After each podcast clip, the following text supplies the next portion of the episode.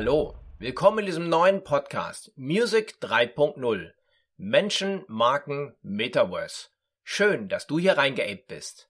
Ich habe neulich einen sehr spannenden Online-Vortrag des bekannten Trendexperten Dr. Theo Farm aus München gesehen, den ich euch in den Shownotes zu dieser Folge verlinke. Hier geht es unter anderem darum, dass sich die Geschichte des Internets, wie wir es kennen, gerade radikal verändert.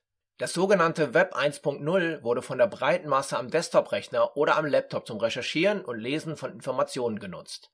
Google und Amazon waren hier die wichtigen Plattformen. Finanziert wurde das Vergnügen primär durch statische Banner und Suchanzeigen, aber auch durch kostenpflichtige Internetzugänge mit E-Mail-Programmen. Man denke hier an Boris Becker, der sich für eine Kampagne von AOL Ende der 90er fragte, bin ich schon drin? Dr. Julian Hosp, ein führender Krypto-Experte, bringt es auf den Punkt. Web 1.0, ich konsumiere und zahle etwas dafür. Sehr eindimensional. Das Web 2.0 startete Mitte der 2000er mit Social-Media-Plattformen wie YouTube, Facebook und etwas später Instagram. In den letzten Jahren kam TikTok dazu. Und mit Einführung der Smartphones verlagerte sich die Bildschirmzeit primär auf die mobile Nutzung in der U-Bahn, bei der Arbeit oder auf der Couch. Und auf einmal konnten wir alle selbst Content produzieren, Fotos und Videos hochladen, Texte schreiben oder Inhalte von Freunden kommentieren. Haben wir alle mit viel Spaß gemacht, nicht wahr? Den meisten Spaß haben aber die Tech-Konzerne dahinter, die unseren Content dazu nutzen, um anderen Usern auf ihr Profil abgestimmte Werbeanzeigen auszuspielen. Was soll's? Es ist doch so praktisch, sich mit dem Facebook oder Google Login auf anderen Seiten anzumelden, während sich im Hintergrund die Datenkraken die Gigantenkonzerne wie Facebook Meta, Google Alphabet und natürlich Amazon weiter bedienen. Im Web 2.0 können die Kunden also konsumieren und kreieren und werden mehr zum Produkt, welches dann von den Tech-Companies weiterverkauft wird, ohne dass man dafür Geld bekommt. Natürlich finden wir das alle nicht so cool, aber andererseits, wer möchte schon Geld ausgeben für einen Premium-Service, da kämen für drei bis vier genutzte Social-Media-Portale schon einiges zusammen.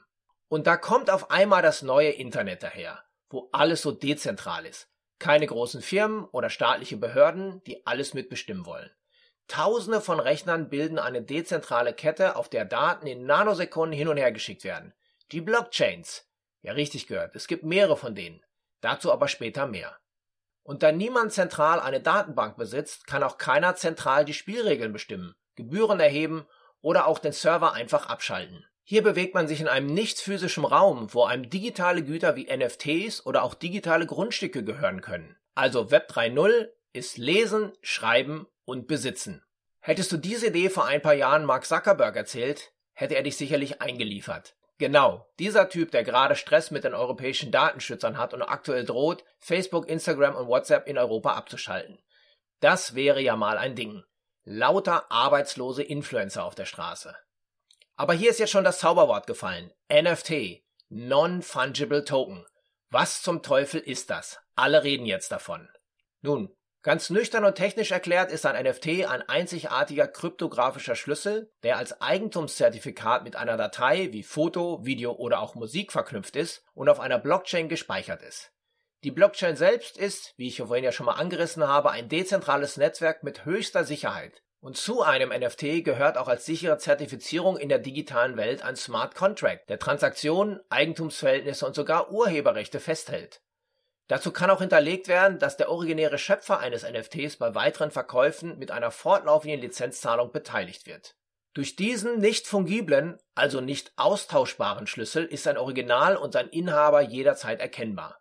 Mit diesen einfachen wie auch genialen Codes kann man auch im Musikumfeld eine Menge machen. Zum Beispiel erstens Musikdateien werden zu digitalen Musikmemorabilia verbunden mit der Lizenz zum Handeln.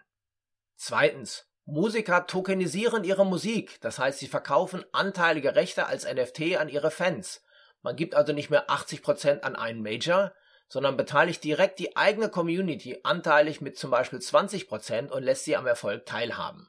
Drittens. Fans investieren in Nachwuchsbands, um diese zu unterstützen. Sie sind an Verkäufen beteiligt und bekommen zum Beispiel einmal im Jahr ein Ticket für ein Gratiskonzert, ein Meet and Greet oder die neuesten Aufnahmen. Viertens. Legendäre Plattencover und Konzertfotos werden zur digitalen Kunst als NFT und ein Fine-Art-Print wird nach Hause geschickt. Fünftens. NFTs fördern den Aufbau einer digitalen Community, erste Gratis-Varianten regeln die Sammelleidenschaft an. Sechstens. Tickets werden als NFT über die Blockchain verkauft und gehandelt, um den Schwarzmarkt zu bekämpfen. Denn der Veranstalter kann bestimmen, dass er zum Beispiel einen 90-prozentigen Share beim Weiterverkauf bekommt. Wenn man das erstmal so verinnerlicht hat, werden NFTs direkt mal zu nice fucking Tracks oder nice fucking Tickets, nicht wahr? Daher, für mich sind NFTs der neue Punk. Sie geben den Künstlern wieder einen Independent-Status zurück und vor allem die Möglichkeit, ihre Rechte unabhängig selbst zu vermarkten. Auf den Hinterhöfen abseits der Industriestandards ist fast alles erlaubt. Raus aus dem engen Korsett der 3 Minuten Radiosingle und dem Zwang, ein ganzes Album mit 10 Songs abliefern zu müssen. Dazu die Möglichkeit, über die Blockchain-Technologie auch in künftigen Verkäufen mitzuverdienen. Aber wie hat es mit diesem neuen Punk angefangen? Das erzähle ich euch in der nächsten Folge.